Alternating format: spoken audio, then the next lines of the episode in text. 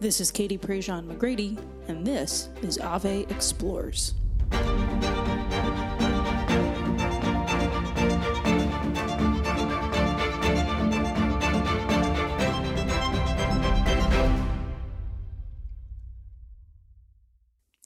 The stories of the saints are varied. The stories of the saints give us hope. The stories of the saints, the lives of the saints, the lived reality of the saints, their challenges, the things that they went through, the way that they were resilient and hope filled and joyful in the face of even the worst of persecutions. The stories of the saints are ones that we can tell and we can hear and we can find a glimpse of the hope that comes from Christ alone. And when we tell the stories of the saints, and when we learn about new saints, or we advocate for the cause of a person who we believe to be saintly, what we're essentially saying and doing and, and what we're experiencing is a participation in the community of saints. The community of saints that we are called to be family with, that we're called to kind of keep within our squad, so to speak, language that millennials and Gen Zs will appreciate that the the saints of our church and the people whose causes for sanctity are currently open and in progress that the saints of the church can become part of our lives. Again i probably sound like a broken record. I think i've said that in every single intro of this season.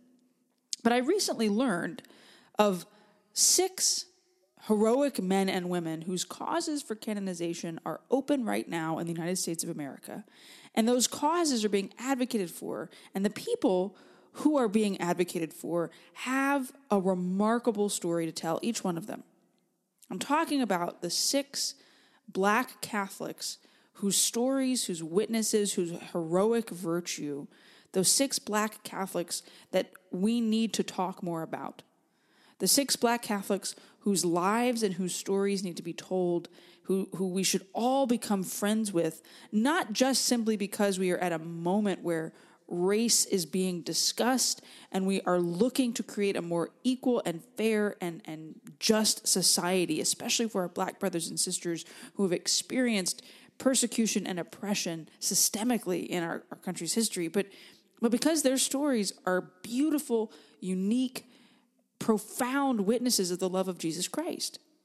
I'm talking about Pierre Toussaint, Mary Elizabeth Lange, Henriette Delille, Augustus Tolton, Julia Greeley, Thea Bowman, I hope you know their names. I've been spending a lot of time learning their stories, especially the last name that I mentioned, Sister Thea Bowman. Today on the show, we are talking about Sister Thea Bowman, um, this incredible woman of faith, uh, a Franciscan sister of perpetual adoration who worked in Wisconsin and Mississippi, who died very young from cancer, who was a snapshot of joy, of joy even in the face of persecution, of of faith lived to the full. I don't think anybody who has read a thing she's written or, or seen a video of her speaking or heard her sing would be able to say otherwise.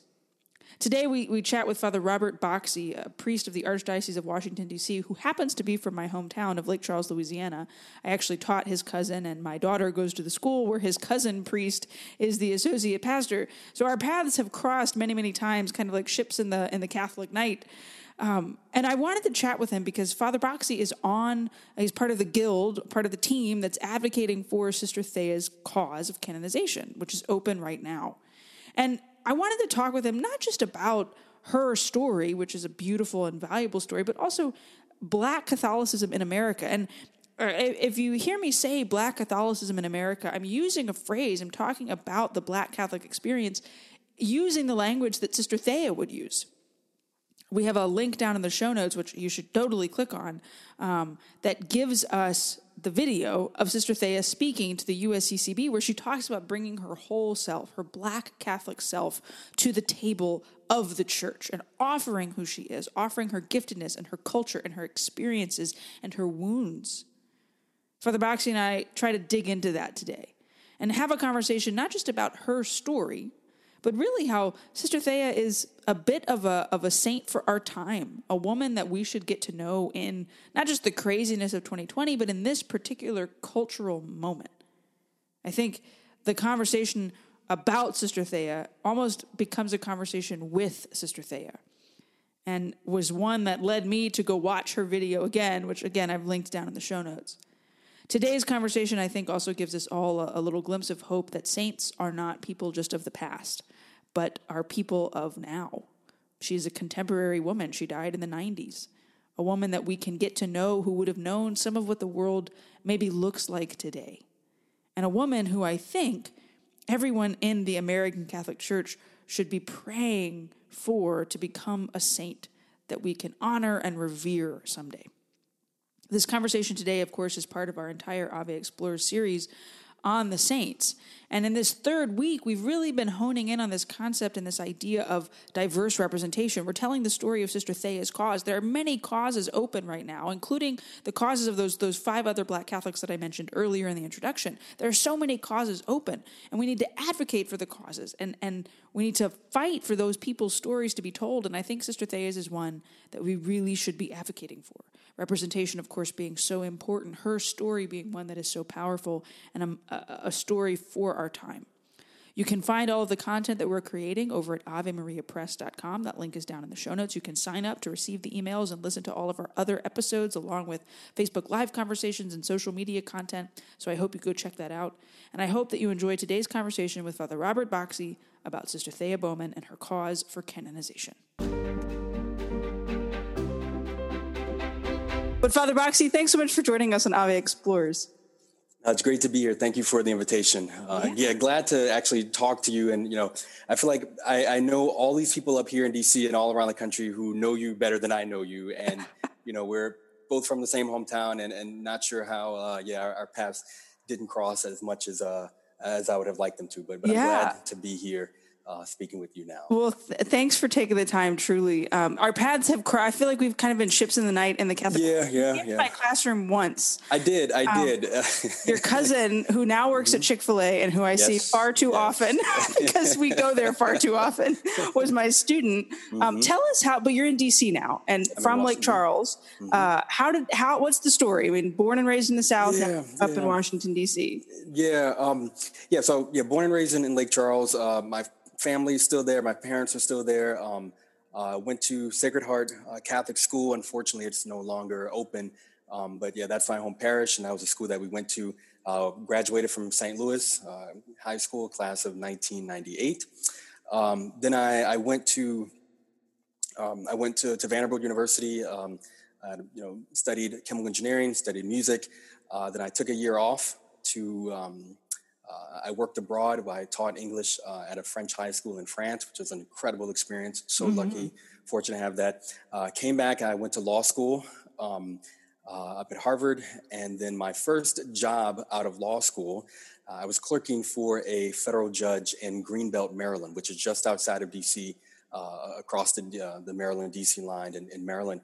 And um, the funny thing is, is I was I never wanted to come to, to Washington. I never mm-hmm. wanted to come here. Who um, does, right? and, and especially after law school, because everyone was going to New York, DC, LA, Chicago, these big markets, and and my plan actually was to to go to Houston. Um, mm. You know, my um, I worked for my law firm. We were headquartered down there. Uh, I summered there uh, you know, close to Lake Charles, just two hours away. I had family there, some friends there. So I was going, my plan was to go back and work in, in Houston. Um, but after that year of clerkship, um, you know, I, I, met a lot of good people during that year, um, kind of fell in love with the area. Uh, you know, a lot of things were going on in DC during that time, 2007, 2008, uh, the election. And um, yeah, got plugged into the Young Adult Catholic, you know, network up here. And after that year was over, I was like, well, I I'm not really ready to leave yet. Mm-hmm. And so my firm in Houston, we had a smaller DC office here, and then I just asked to transfer my offer up to Washington to work in the DC office, and they uh, allow that. And then so um, after one year turned into two years, turned into three years, and then all of a sudden this happened. You know, priesthood, you know, seminary happened. So um, now I'm now I'm here. So um, yeah, that that's sort of the the DC path at least, but yeah. I'll, I'll, share just briefly uh, the vocation story. Yeah, um, yeah. So um, it, it, starts in the third grade, actually. I, w- I was eight years old, and um, it was All Saints Day. uh, mm. which, you, which you just celebrated two days ago, which is really why this is one of my favorite solemnities and feasts on the calendar. Mm. Um, so we were learning about the saints, and you know, I played Saint Francis Xavier in our All Saints Day Mass program, and you know, I was thinking to myself, well, you know, the saints did all these wonderful, great, amazing things, and you know, I, I think I want to be just like that. I think I want to be a saint when I grow up. and so, you know, I was mulling that in my eight-year-old brain, and soon thereafter, I realized that, well, hold up. I might have to leave my parents, my sister, my toys, my friends, and go to some foreign country and eat locust and honey and never see them again. Yeah, I was getting my saints all confused. You know, yeah. I did get, you know, very literal interpretation of sanctity. I mean, yeah, you know, in, in, in the in an eight year old mind, and um, and, and so I was like, well, I don't know if I really want to do that anymore. I don't know if I want to be a saint anymore because that that seems like really hard. Mm-hmm. And so the the thought came into my again my eight year old brain. Well, why don't I just be a priest? They don't have to leave home. you know, they can stay right here. Oh, the um, irony! Um, and, exactly. And you know, you know, I, I don't. Um, um, you know, they they they're nice people. They do good things for others, and people like them. And you know, so I'll just I'll just be a priest instead. And I remember telling my my parents that, and you know, they were like, "Oh, great, wonderful," you know. But then, you know, two weeks later, I wanted to be an astronaut. You know, two weeks after that, you know, the basketball player. Two weeks after that, firefighter. You know, so it sort of just came and went. And um, you know, I was fortunate enough to do well in school. Um, you know, um, went to great schools and had the, all these great opportunities. Um, and I had gone to a vocation retreat when I was in law school for the Archdiocese of Boston, and I was very involved in our Catholic Law Students Association. Mm-hmm. And the priest chaplain that we had, um, he said, "I think you should go to this. I think you should go to this vocation retreat." we never talked about priesthood, never talked about seminary, never talked about vocations. And I made every excuse in the book not to go. You know, mm-hmm. I, I, think I was a second year law student. Um, and I was like, ah, no, I don't, I don't want to go. That's not for me, you know. Um, but I went. And I'm, I'm so glad I did because all of those thoughts, feelings from way back when I was a, a little kid sort of came back. Mm-hmm. And I was very convicted that weekend. Um, Cardinal O'Malley was there the whole time, gave three powerful talks that weekend and something was stirring in my heart that I didn't really know what to do with. Um, I at least made a plan was, you know, I, I have to finish law school. I need to get a job to pay back some of these loans, and we'll see what happens after that. so I eventually come down to Washington, uh, and I see another um, flyer for vocation retreat for the Archdiocese of Washington. And I said to myself, well, let me just go and let's just see what happens. You know, um, you know, if, if nothing happens, then you know, great. I'll put that I'll put that to rest, and then I'll continue on the path that I'm on. So again, I, I go to this vocation retreat, and I was just convicted again. I was like, something's going on here that something's drawing me to this, and I don't really know what to do about it. Um, so I eventually get a spiritual director, um, you know, working over the next couple years while I'm clerking, while I'm at the firm, and um, uh, you know, this was in, the end of 2009, the beginning of 2010, you know, he, my spiritual director, he said, you know, well, I think that you should at least apply to seminary. I was like, oh, you know, I don't know, you know, that's not really, I'm not ready for it. And, um, and he's like, well, just do, you know, just start with half the application, you know, start with half the application. And, and I think going through that process actually brought a lot of peace. Mm. I was like, well, maybe this is perhaps, you know, what I should at least try. Um, I should at least just try it out. And then um, so, you know, and, and part of, you know, this discernment was, well, um, I need to do something about these feelings in my heart because I was I started to go to mass more. You know, my my my firm office was just a couple down, a couple streets down um, from uh, the Catholic Church St. Patrick's downtown. Mm-hmm. Um, I was you know going to confession more, just doing all these things, praying more, and I was like, hold on, what's something something's drawing me to this. Um, and so part of my uh, applying to seminary was okay. Well, maybe I should just try it out. Maybe I need to. I need to figure out what's what's going on in my heart. And you know, if it doesn't work out, then I'll just go back to my firm. I mean, I, I left on good terms, and you know, they they wanted me to come back. But if it does work out, then maybe this is actually for me and where I should, um, mm-hmm. my life should should go.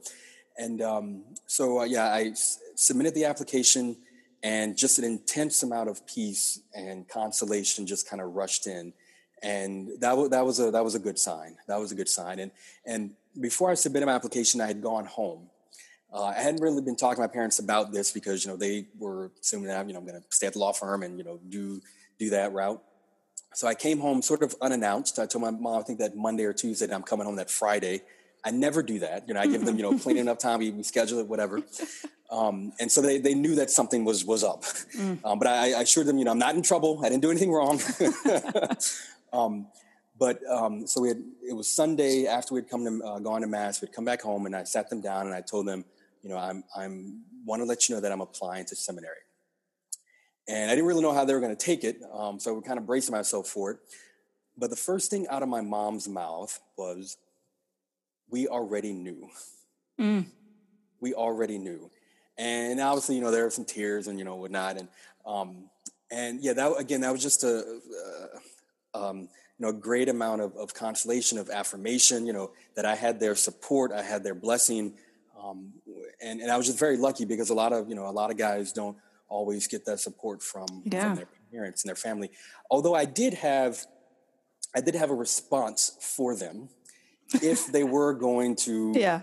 you know, have some resistance. Um, you know, because I was trying to think of all the scenarios. You know, well, a lawyer. I, I mean, this? you were exactly, ready to make please. your case. You, yeah, you, you have to. You have to do this. Um, and I didn't have to use this, but if they were going to, you know, show some resistance, I was just going to turn it right back on them and say, well, this is your fault, you know, that I'm considering, you know, wanting to go to seminary. You know, you're the one to send, send me and my sister to Catholic school. You know, you taught us how to pray. You know, you got us volunteering, you know, helping serve in the community. You know, what did you expect? Mm-hmm. You know, I mean, what did you expect? So, but I didn't have to use that. I did not Good. have to use that. Um, you know, they've been they've been super supportive uh, ever since, and um, um, it, it, it's it's been it's been an incredible journey. I mean, I, I absolutely love being a priest. Um, uh, yeah, so I, I, entered for the Archdiocese of Washington. I, I, I, seriously discerned up there, and I met a lot of priests and seminarians up there, and and just felt felt that Washington was a, a better yeah. fit for me long term. Even though I love Lake Charles, I mean that's the community that raised me, that formed me, that that taught me the faith. Um, and you know, I, I, go home as often as I possibly can, and I, and I always say mass, uh, celebrate mass at, at, Sacred Heart, and, and, I love the community there. It, it's it's wonderful. Um, but uh, but yeah, I, I, discerned here in Washington and just thought you know I was called yeah. to, to, stay here, and um, and so I did two years of my philosophy at Catholic University at Theological College Seminary, and then um, I was very fortunate to to study five years uh, in Rome mm-hmm. at the Pontifical North American College. So and I just came was ordained in 2016. I had to go back to Rome for one year to finish up, and then uh, I returned to Washington in 2017 um, I was a provicar vicar at St. Joseph Catholic Church in Largo, Maryland, which is you know just outside of DC uh, in Maryland. And uh, as of July 8th, uh, this past summer, uh, I was named the new priest chaplain uh, at Howard University. Mm-hmm. So, um, extremely excited to be uh, in this position, this new role, especially working with young people, because um, I think there's a lot of potential, and, and it really shows the commitment of the archdiocese to to students, the, the, the community and students at Howard University. And so I'm, yeah. I'm really grateful to the Archbishop for his confidence and trust in me in this new this new role. So yeah, Archbishop, soon to be Cardinal. Yes, yes, uh, which is designate. Yes, remarkably Huge. exciting. Yeah, huge. Because for those who don't know, Howard is a historically black college. Mm-hmm. Um, you are a black man. Can I ask? Is this the first time that a, a black man has been assigned as the chaplain there? It, it hasn't. No. Oh, okay. Um, the chaplaincy, the chaplaincy at Howard actually goes back pretty far up to the yeah. um, 1940s. Um, there were Franciscan friars uh, and priests that were staffing it from the beginning. Okay. Uh, and then there were um, there were a couple diocesan priests that were sort of part time, part time in the parish, and then part time at Howard. And there was a, a, Josephite priest who was here for about five or six years and, and did a lot for the community.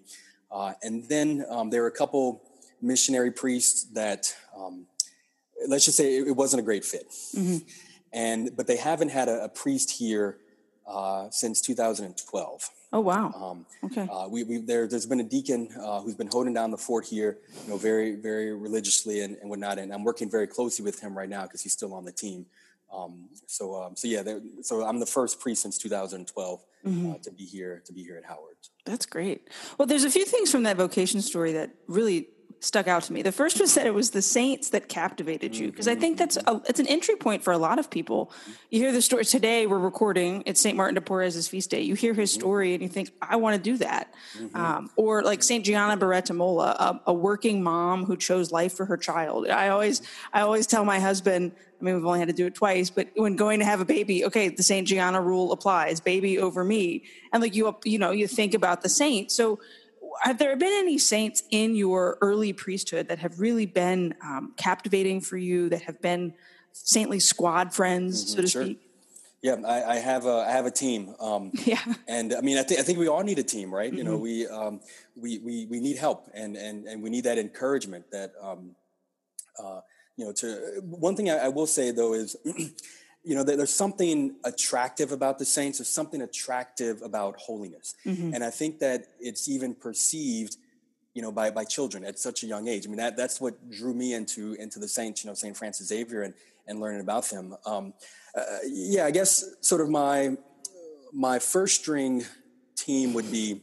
Um, a good way to put it. Yeah, my first string uh, string team would be um, Saint Thomas More.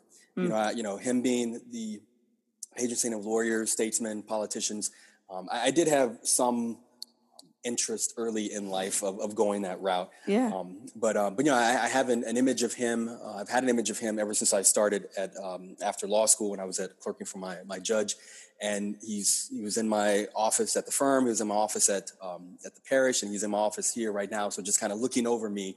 Um, yeah, I'm, I'm, just just you know fascinated by his story. He was a, a husband, a father, um, you know, he, he, he loved the Lord, he loved his faith, and he just wanted to be a good man.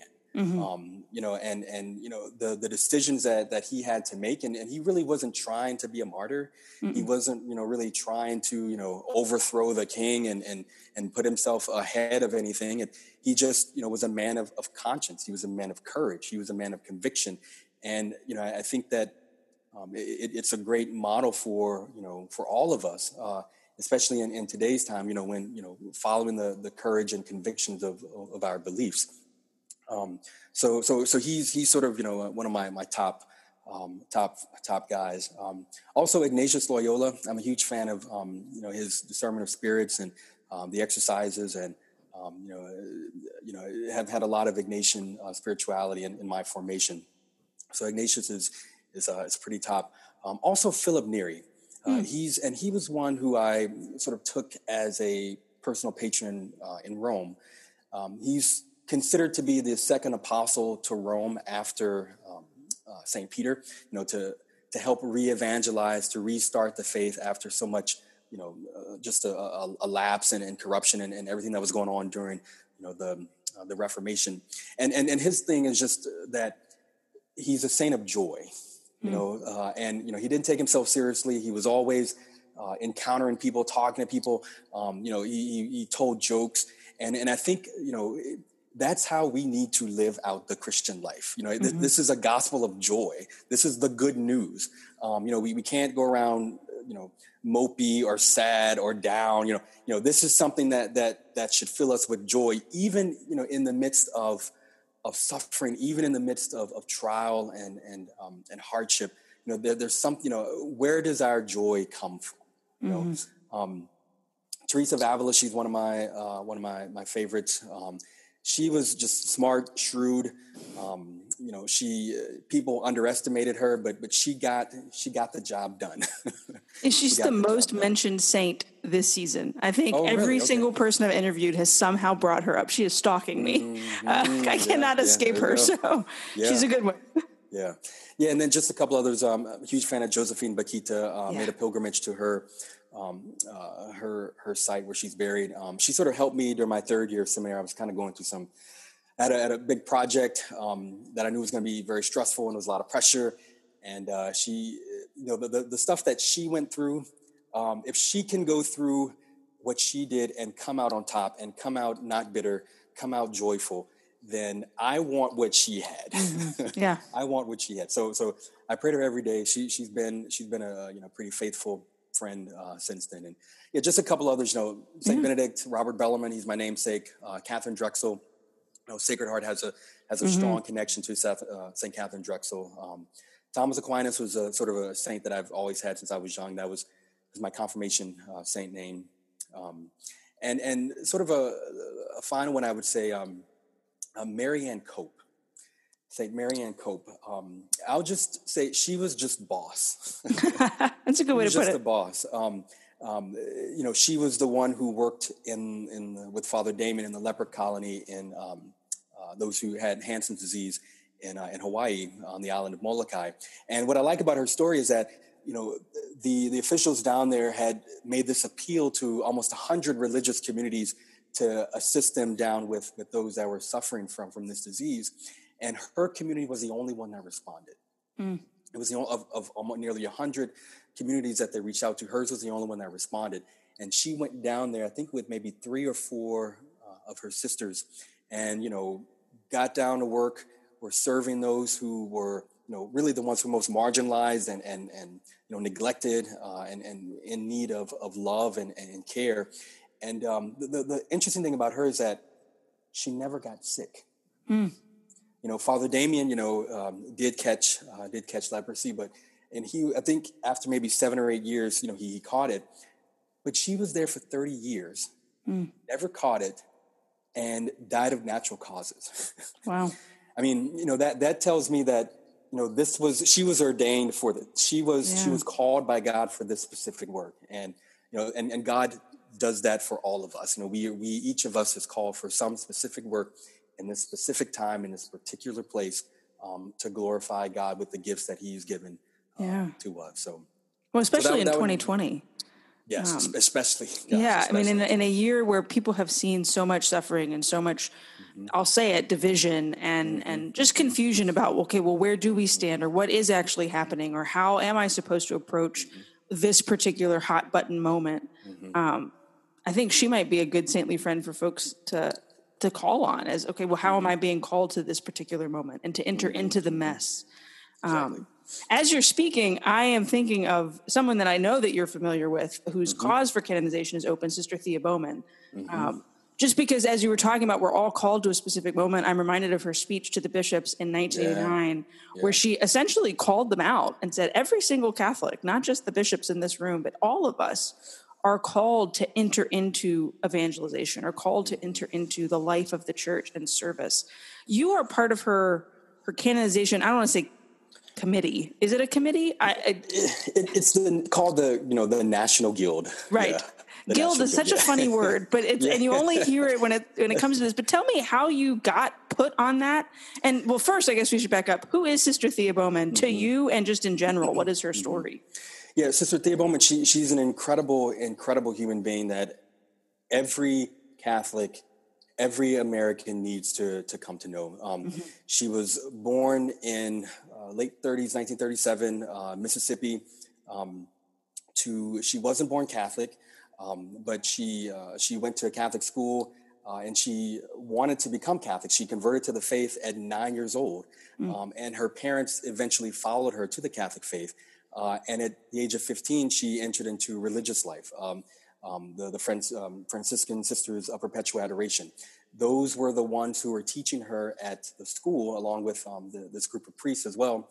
And she was enamored by how they lived out their faith, how they lived out uh, the Catholic way of life. And she said, I want to be and do just what they're doing. And so, you know, um, against a little bit of some resistance from her parents, she went. I, I read that she went on a hunger fast, actually, you know, because her parents didn't want her to go up there, you know, to, to La Crosse, Wisconsin, from Right. you know Mississippi, especially at that time during during the fifties. Um, so yeah, she she became a religious sister. Um, she um, she's one who um, was able to to bridge these identities of of being black and being Catholic. When um, you know during the time you know that generation before, those two things were seen as as as different, or they they couldn't um, work together, mutually exclusive. Um, and so you know she was one who um, who wanted to to encounter people, who who wanted to to learn from other cultures, who wanted to to celebrate the gifts uh, that African Americans bring to the church um, in in liturgy, and life, and culture, and song, and music, um, and yeah, and and and so so to me, she she's I think she's a, a, a key figure who I think that we as church, we as country can rally behind, especially for the moment that, that we find ourselves in. Um, she was a teacher, she was an educator, uh, she was a bridge builder. Um, she wanted to bring people together. She uh, she spoke the truth to what she would call the true truth, you know, mm-hmm. telling it really how it is, and um, you know, and not sugarcoating anything, and uh, and and really just celebrating uh, the gifts that that God gave to her, that God gave to African Americans, that really God gave to all people. Because all of these gifts that God gives to us are to be used in His service mm-hmm. to build up the kingdom of God right here on earth. And and and one big thing that, that, that she she was all about family. She was all about community. She was all about bringing people together. And like you said, at a time when uh, you know things seem to be so divided, things seem to be so tense. You know, there's all this mistrust um, that that we see day in and day out. Um, I think she's like really a figure mm-hmm. who, who can can really teach us how we all can rise against our differences uh, and, and and and unite together in what truly binds us as not only as American citizens, uh, not only as, as, Catholics, but as human beings mm-hmm. with one Father in heaven, which makes us all brothers and sisters in the Lord. I hope you're enjoying this conversation with Father Robert Boxie about Sister Thea Bowman and saints and canonization and, and holiness in general. You can find our entire Ave Explorer series over at AveMariaPress.com. The link is down in the show notes. And you can sign up to receive the weekly emails as well as see all of the other content we've created articles, videos, other podcast episodes, social media exclusives. We hope you go check it out over at AveMariaPress.com when she went up to La Crosse, she experienced some resistance too, didn't she? I mean, she she was she she confronted and was confronted by racism every single day. Um, how how did that influence her faith? What's that part of her story? Mm-hmm. Yeah, I would say that. Um, so before she had gone up, you know, her parents were told her, well, you know, we really don't want you going up there because you know you're going to be the only one. No one's going to look like you. Mm-hmm. And her mm-hmm. parents having experienced you know, race like real, you know, serious um, mm-hmm. racism in, in, in, Mississippi during during that time. They sort of were trying to prepare her for what were, was to come, and and unfortunately, you know, it, you know, it just, it's really embarrassing to say, but um, you know, some bitter racism can be found yeah. in our convents and seminaries. You know, where you would think that that'd be the last place for it, but but it it's um, unfortunately um, it was very prevalent. Um, and yeah, I think that she she knew that people probably wouldn't receive her, but she her mission was she was going to make them like her mm. and going to make them love her. And there, there was one story that I, I read about. Um, I read about where um, you know she was a she was a teacher at one of the local uh, parochial schools in La Crosse, Wisconsin, and you know all the her students loved her. You know she was she was really popular. You know they loved her classes, um, and you know, some of the parents of the the um, the students, when they found out that she was African American, were very wary and didn't really want this black nun to be teaching their children. And so, you know, the the principal, the the mother superior, you know, would meet with all these parents, and she would meet them with Sister Thea Bowman, because you know, if you, I'm, I'm told that you know, once you met her, you just fell in love with her. Mm-hmm. You know, she mm-hmm. was so uh, charming, she was so endearing, so charismatic uh, so easygoing. Uh, and there was one particular conversation that she had with the parent where, you know, saying that, you know, my daughter talks about you all the time, you know, you know, just how wonderful you are. And then the, the parent said, well, I didn't, and I didn't know that you were, she never mentioned that you were black. mm. And so that, that, that, that tells me that, you know, that this issue, that this sin of racism is something that is unfortunately, I mean, we, we know this, but it's, it's learned. Mm-hmm. You know, it, it's, it's passed on. And, and I think that, you know, these experiences for Sister Thea Bowman, um, you know, made her, I think, double down on her efforts to, to truly encounter people. Mm. You know, to, to listen to them, to learn from them. What are your concerns? What are your fears? What are your, your joys, your sorrows? Um, to receive them and also to share hers. And I think when, when, we, when we find that common humanity among one another, you know, we can, we can enter into uh, a space where, where both of us, where all of us can move forward uh, mm-hmm. as brothers and sisters. Um, yeah.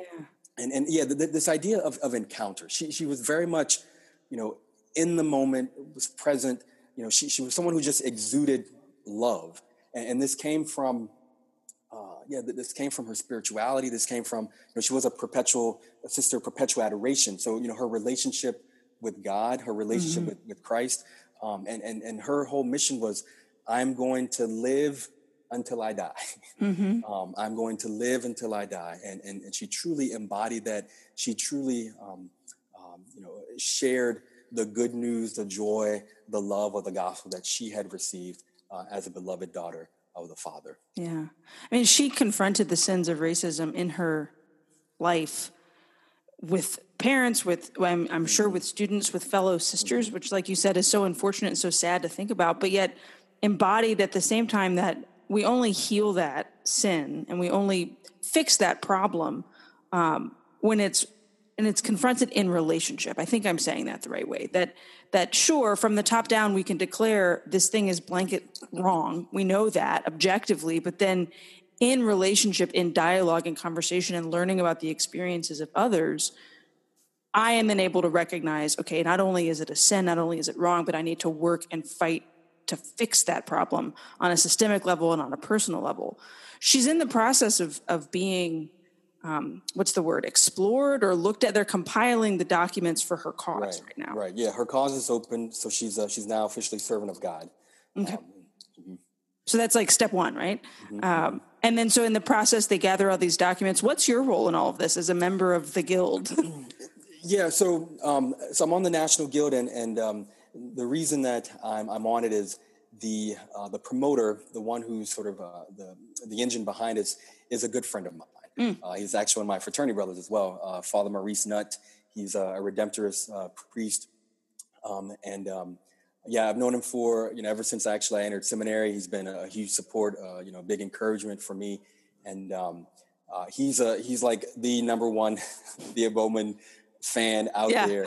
And uh, he wanted to, to get me on the team and, and yeah, just to, to, to talk about her cause. I mean, I'm really grateful that, that I'm able to have this this this platform to to speak about mm-hmm. her. Um, uh, you know, in we act this week, this Thursday, when we get together with our Howard students, we're going to be talking about Thea Bowman. Um, nice. And you know, I've I've sort of invited you know others as well to to mm-hmm. come and join us because Father Maurice is gonna is gonna be joining us too and, and talking about her and. Uh, and her life and, and, and the, the canonization process that she's in right now. So, so yeah, just to, to, um, to build awareness, uh, education, to uh, to support her cause, let, let others know how they can get involved. Um, to uh, there, there's a, a, a, guild here in Washington, a local guild that that's being started. Uh, so yeah, just to support that. Um, obviously, you know, through, through prayer um, um and, and and really just just getting the word as much as possible out there to people who who don't know or aren't familiar with uh, with Sister Thea Bowman. Mm-hmm. It's she. I mean, she died in 1989. I, that's the year I was born. 1990. Excuse me. So she, yeah. So she died in. I, we were children, um, and she'll hopefully be canonized in our lifetime, or at least beatified. But yeah. it, it, there's effort. You have to tell people. You have to share. There's videos of her online. We can hear her voice and recordings. I think the Daughters of St. Paul recently released some of her songs. Mm-hmm. Um, so that's such a cool idea that she's very much a modern saint for our times, both in her experiences but then also just on the timeline. Mm-hmm. Um, where can we learn more about that cause and support it and, and share even more? There is a, a website, um, the, let's see, uh, I believe it's Sister, yeah, Sister, Sister Thea Bowman. Dot com. Oh, nice. All, Perfect. all written out, sistertheabowman.com. Um, that this is a site that was yeah, created by um, Father Maurice Nutt. Uh, has information about her life, um, how to get involved, um, several articles, uh, you know, the recent articles, statements that have been that have been put out. Um, um, you can go donate. Uh, yeah, because that, that that's that's another thing that that's also that many people probably do not know. Um, in addition to the the prayers, in addition to the miracles, in addition to the awareness, um, you know, those um, you know, praying to her, it's a little expensive. Yeah. to I mean, I, I mean, I hate to say this because it, it sounds weird, but it's expensive to make saints. I mean, yeah. you, know, you have you have interviews, you have travel, you have documentation, you have records, you have archives, you have you know communications back and forth with Rome, travel back and forth with Rome. I mean, there's there's a lot that's actually involved that I didn't I didn't really know until you know being in this process um, that that that's entailed with uh, bringing someone for up for canonization. And so, mm. um, and, and that that's that's also a significant piece of uh, of being able to get the awareness out. Um, you know, you know, having more people pray to her so that we can get those miracles, um, uh, you know, validated and, and, mm-hmm. authenticated. Mm-hmm. Um, so that her cause can can continue forward. So, yeah. uh, so, yes, prayers are important. The awareness is important. Education is important, but also that um, that that financial support is is pretty key as well going yeah. forward. Well, it's an, I mean, it's an equity thing. We know the money goes to big names. We need to make Sister Thea Bowman a big name. Exactly. Um, and I, I, think, I mean, she's, I see her on Instagram all the time. She's trending in, in certain circles as just kind of this fierce voice.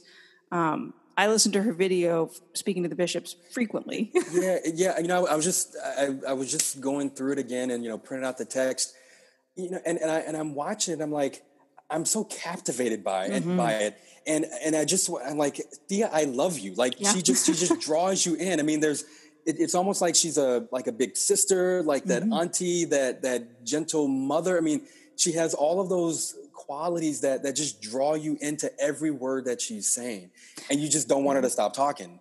You know, and she has an like that angelic, beautiful mm-hmm. voice too that just that just melt. You know, you're you're melting, and and and even you know, you know, they, they show a little bit of it, but but at the end of the speech, you know, you you have bishops that are like crying, like wiping their eyes, and yeah. and I'm sure, you know, I'm sure there were probably many more than than the video showed, but um, but yeah, that was a, you know, that that's a historic, powerful moment mm-hmm. um, that that I hope um, uh, we can um, just just get the word out more about that particular speech, and and I mean, it, it's so rich. Mm-hmm. I mean, I'm like highlighting and, and, and going back and just sort of focusing on a couple passages. And um, I mean, she, she was brilliant too. I mean, she, yeah, she's a PhD, you know, doctorate. Um, I mean, she, she had, had so many gifts and, and just, just laid it, laid it all out. Uh, mm-hmm. Just laid it all out for, for the bishops and, and really for, for us now, for the entire world mm-hmm.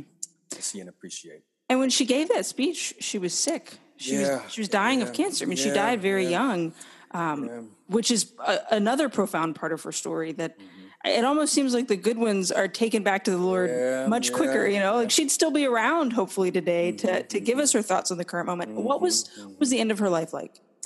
Yeah, it, it was a lot of suffering. Uh, it mm-hmm. was a lot of suffering, and and um, you know, she said that yeah, because this the, the speech was I believe in June of 1989, mm-hmm. and she passed away in March of 1990. Mm-hmm. Uh, and and you know, yeah, she was in the wheelchair when, when she spoke to uh, to the bishops, and you know, you could see there were there were some um, some moments where she um, uh, you know was dealing with that. Um, but um, you know, she had mentioned uh, I was reading in, in one of the commentaries that you know she she was praying um, to be healed. She was praying to to be healed, um, but she eventually uh, resigned herself that well, I'm just going to pray for whatever God wants mm. because what He wants for me is better than what I want for myself. And and the beauty of that is that, you know, yeah, we we we in, in our human in our humanness, yeah, we want to be healed, we want to you know get back, we want to be you know doing the things that and enjoy the, this life here on earth. But what's ultimately best for us is life with God, mm-hmm. is union with God, and and and I think she she realized that and knew that, uh, and her faith, even in the in the midst of the suffering. Um, know, gave her that that comfort and consolation. But but yeah, no, she she suffered um, at, at, the end, and um, you know she did have you know people who who close friends that would come visit her, and you know she would kind of sort of go in and out um, uh, you know of consciousness and whatnot, and and and even even still trying to to to write to to talk even even in those those final weeks, and um, she actually I think it was in in in February the month before uh, her last published work was a reflection uh, on Holy Week. Mm. Um, and then she, she died, I think, about a week before Holy Week. Um, but, um, but yeah, this sort of, you know, posthumous work um, that she had literally dictated to uh, one of her sisters who was taking care of her while she was bedridden. Mm-hmm. she mm-hmm. dictated mm-hmm. this, um, this piece that was in the, uh, the Jackson Catholic paper, Diocese of Jackson, uh, Mississippi. Um, was the last thing that, that she had that she had produced. So, yeah. um, and and I think that I think that you know she she the final thing would be um, she teaches us how to suffer well mm-hmm. and to have a beautiful death. Mm-hmm. You know, like like like death doesn't have to be something that that we're scared of or afraid of, um, but something that can actually be experienced beautifully uh, and wonderfully, and this this gentle embrace um, to the Father. Yeah. Yeah. And she, again, she truly is a saint for a time that I hope our listeners get to know more of, that, that more folks advocate for her because Um, we'll have the links all down in the show notes where people can read up on her, where they can donate. Father, how can we follow you and, and what you're doing at Howard and, and learn more about you? Yeah. Um, well, I am. I don't have Twitter, unfortunately. I, a lot of people have been, you know, uh, telling me to, to get it, and maybe maybe I should, but um, Wait till after all the election stuff dies yeah, down. that, that's probably that's probably prudent. Um, but um, but yeah, we um, we uh, have a Facebook page for uh, HU Bison Catholic. Uh, that, that's who we are at Howard University. So you can find us on Facebook, uh, Instagram, HU underscore Bison Catholic. We also do have a, a Twitter page for um, for the ministry. So uh, you know, I, I post up videos, I post you know commentary, um, uh, images, uh, prayers, things like that. So, so that's how you can can follow me and and find me. Awesome. And I also do want to make one one sort of plug. Of Uh, course. I'll send you. I'll send you this. Uh, Yes. An email, but this it's starting this uh, this Saturday for the next three Saturdays in November for, for Black Catholic History Month. Um, there's this program being put on by Archdiocese of Washington, Archdiocese of Cincinnati, uh, USCCB, and the Tolton Ambassadors of DC. Uh, it's called Celebrating the Cloud of Witnesses um, Race, Resilience, and Renewal. Um, and each Saturday, we're going to be showcasing um, two of the Black Catholics that are um, in the pipeline for sainthood. Um, so you know, it- it's a, it's an hour and a half each uh, each day, um, three to four thirty p.m. Eastern Standard Time, um, uh, two to three thirty uh, Central Time, uh, and you know, the half hour is going to be talking about uh, their lives. The next half hour is going to be uh, just a short panel, just to talk about you know how their lives are, are um, you know um, you know relevant for us uh, today. And then there's going to be a breakout session for for those who just want to talk about how can we incorporate their spirituality uh, Yeah. into our lives. Um, and you know, the, the, this November seventh is going to be Pierre Toussaint and Mary Elizabeth Lange. Uh, next week is going to be Henriette DeLille, a, a local uh, from New Orleans, uh, Henriette DeLille and Father Augustus Tolton. And November twenty first, uh, Julia Greeley and Sister Thea Bowman. That's awesome. So I'll send this. I'll send this uh, to you. Um, yes, yeah, we'll promote that. Zoom. Um, yeah, we have featuring um, Bishop Joseph Perry. He's an auxiliary in Chicago who's also going to be assisting with this. And um, Cardinal designate Gregory was supposed to do a mass at the end on November 21st after the last talk, um, but he'll be in Rome for the consistory. So the Yeah. program will conclude with um, with the live stream of that consistory um, Oh, on wow. the 28th, the following Saturday. The Yeah. fact that um, it's in Black History Month, that this is Yeah. happening in Black History Month. I That's yeah, it's it's a Pope- God the, wink. the Pope, the Pope, yeah, yeah. I, I like. So you're the second person that used that term, God. Oh, wink. I- nice. I, like that. Yes. um, yeah, that that's that's huge, and and it really, I think it shows that the Pope kind of, yeah, he he knows what he's doing. Um, Mm-hmm, So the second thing too is, um, I mean, you probably would appreciate this too, but this really should have happened a long time ago. Mm-hmm. There, there were, you know, a couple of my friends were saying how, um, you know, hold up, first time Black Cardinal 2020, really? What's yeah, um, and you know, there, there are a number of African cardinals, you know, from the continent, but there there aren't any. This will be the first African American, you know, and, and having that, that Black Catholic voice, you know, near Francis in the heart of the church in Rome. That's a big deal because that that's that's one of the things that I think this feeling among Black Catholics is that um, you know we're sort of forgotten, neglected, and especially you know I, I love my you know Hispanic brothers and sisters, but it seems like all of the attention is you know everyone learns Spanish, you know you know sort of you know the the pushes to for Hispanics when um, you know we've been here from really from the beginning, you know Yeah. from from the very beginning. So so that that that's a that's a huge deal. Um, I'm hoping to. Mean, all this stuff is just kind of happening all during this time in this moment. We're in our country, in our church. So hopefully it'll be a new season for you know the, the season of, of hope and encouragement in uh, the Black Catholic community. Um, you know, to to sort of um, you know get back into the faith, get back into the church. Um, um, you know, to to to be open to you know hearing what what the Catholic Church does have to offer because we do have something to offer everybody, um, and and it, it's beautiful and it's it's timeless and it's you know it's I mean this is this is the Church of Jesus Christ, right? um, the, the the last point too is and something I'm personally interested in. Um, so in addition to being the chaplain at Howard, I'm also one of the assistant vocation directors here in Washington. So I'm hoping too that this can, you know, spur a renewed interest in the black community uh, with black young men to um, consider, be open to seminary, be open mm-hmm. to the mm-hmm. priesthood. And, and you know, I've, I've been praying a lot on, on this question of, you know, how do we foster vocations or create that culture of vocations rather in the black community? Um, because we, we unfortunately have, have, lost that. And so I'm hoping that that this can be something that we can point to to say that, hey, look, this is someone who looks like you, mm-hmm. who's you know all the way you know in the, the highest rungs of the church in in highest leadership uh, levels, who technically could become the pope, you know, mm-hmm. um, and you know he looks just like you. Yeah. And so um, to to hopefully encourage and inspire young men that that this is an option. You know, this is something that that um, that you can do. This is something that that will lead to a life of of happiness, of joy, of fulfillment. I mean, I tell everybody when when anytime I, I speak, um, yeah, I love being a priest. Um, I can't imagine myself doing anything else, and I have the best life. I truly have the best life. Mm-hmm. Um, now, it's not without its challenges, and and and when you know it stretches me a lot, but um, but but God is so good, and He's never outdone in generosity and um, yeah, the people of God have been so incredibly wonderful uh, and, and, generous and gracious to me. And um, yeah, so yeah. Um, I, I, want other guys, especially from our community, um, uh, to experience what I yeah. experience as well in the priesthood. Yeah, because representation is important. It is. It is. I mean, it's it's you don't realize a person's not represented until you look around the table and recognize who's not there. We we did an episode with Father Josh Johnson and Sister Josephine okay. Garrett months oh, yeah, ago. yeah and okay. and they both said that. They were like if you're not paying attention to who's not there you don't even begin to realize what what what's missing.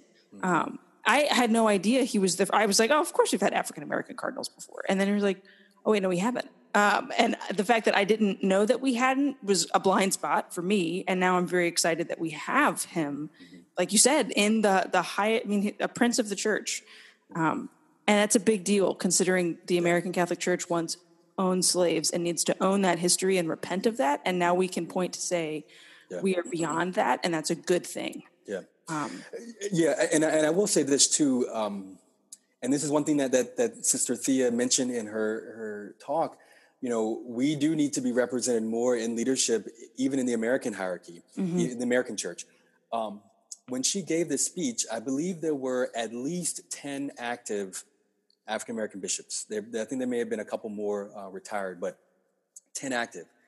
Now, 30 years later, we have five active African American bishops. Mm. So that's a problem. Yeah, yeah, yeah. yeah. It, it's yeah. So it's yeah. We we we have work to do. yeah, and that's we have work to do. I think people listening to this are going to say, okay, well, what can I do? Mm-hmm. Um, you know, in my, I'm a mom of two kids in Southwest Louisiana. Somebody might be listening to this in Chicago. Somebody might phone their bishop. Like, what, what would you say as a word of encouragement to folks who want to see the diverse church equally and and equitably represented in leadership, both from a, a, hierarchy perspective, in the priesthood, in the religious life, in school leadership, in, in, in parishes. We, in par- we chose the school that we chose for our daughter because it's a more diverse community than the one that's closer to us. Because we didn't want her to just be in a community that looked only like mm-hmm. her. What what would be that first step, Father? Mm-hmm. I mean, I'll say I'll say two things. First step is, um, and I'll take this this from from Sister Thea. She again, she was a Franciscan sister, perpetual adoration. She spent time with the Lord. She spent mm-hmm. time with Jesus. And I think, you know, we have to first um, ask our Lord, how is he using me uh, to, to open up those areas and places in my heart that might be blind spots that I may be uh, unaware of, uh, and, and to, to bring healing, to bring, to bring transformation, to, um, to, to allow me to, to see the world and my brothers and sisters as you see them. Mm. So, so first, you know, asking, you know, you know, drawing down upon prayer to, to, to, to, to be open and, and to be inspired by the Holy Spirit. Um, the, the next thing really is to, to speak up, mm. to speak up and speak out. Um, and, and this entails, um, you know, educating ourselves on as much as we possibly can on the experience of African Americans and persons of color in the church. I mean, the bishops have written a number of documents, really some really good documents that nobody reads. Yeah. Um, I mean, you know, open wide our hearts is good. I really like brothers and sisters to us. Mm-hmm. What we have seen and heard. I mean, it, it you know, it, we have all the tools in our Catholic faith to deal with what we're going through right now. We just have to like use them. Mm-hmm. Yeah. Um, so, so I- I think the education um, part is is is big too. And, and you know, Sister Thea was an was an educator. Um, she she taught. She you know she was always uh, teaching, preaching, and whatnot. And and so I, I, that the education piece is important. And also, I'll just I'll just um, end with this. Um, you know, talk to your parish priest, deacons, um, and and have them speak about these issues. You know, have them have dialogue and, and conversation. Um, you know, with members of of the community, with members of you know parish, because I know that in Lake Charles, uh, my mom was part of um, uh, a group uh, from Sacred Heart, from St. Henry, and from the cathedral. After Bishop Braxton's letter had come out a couple years ago um, on the racial divide, um, you know, they actually formed this group and were talking about these issues. We need to contend, and I think I don't, I don't think they meet as regularly as they did back then, but but there's still like a like a, a checkup um, and all, um, every now and then. But yeah, we need to be having these conversations. Uh, again, I'm going to just go back to Sister Thea because she was all about encount like the encounter, and th- this is really one of one of Pope Francis's um, you know trademarks of his his papacy that that culture of encounter, and I think Sister Thea embodies that, and I think we have to put that into practice, put that into action. Um, Yeah. Not be afraid of, of the other person. Because you know when when we don't, you know when we separate or or you know push people out, then we just fill in the blank with with stereotype, with myth, with with judgments that that aren't helpful and are untrue. Um, and so you know, I'll end with this. You know, Sister Thea was all about um, you know, you know, black and Catholic, you know, um, authentically black, truly Catholic. You know, let's be truly and authentically and radically Catholic. This is who we are.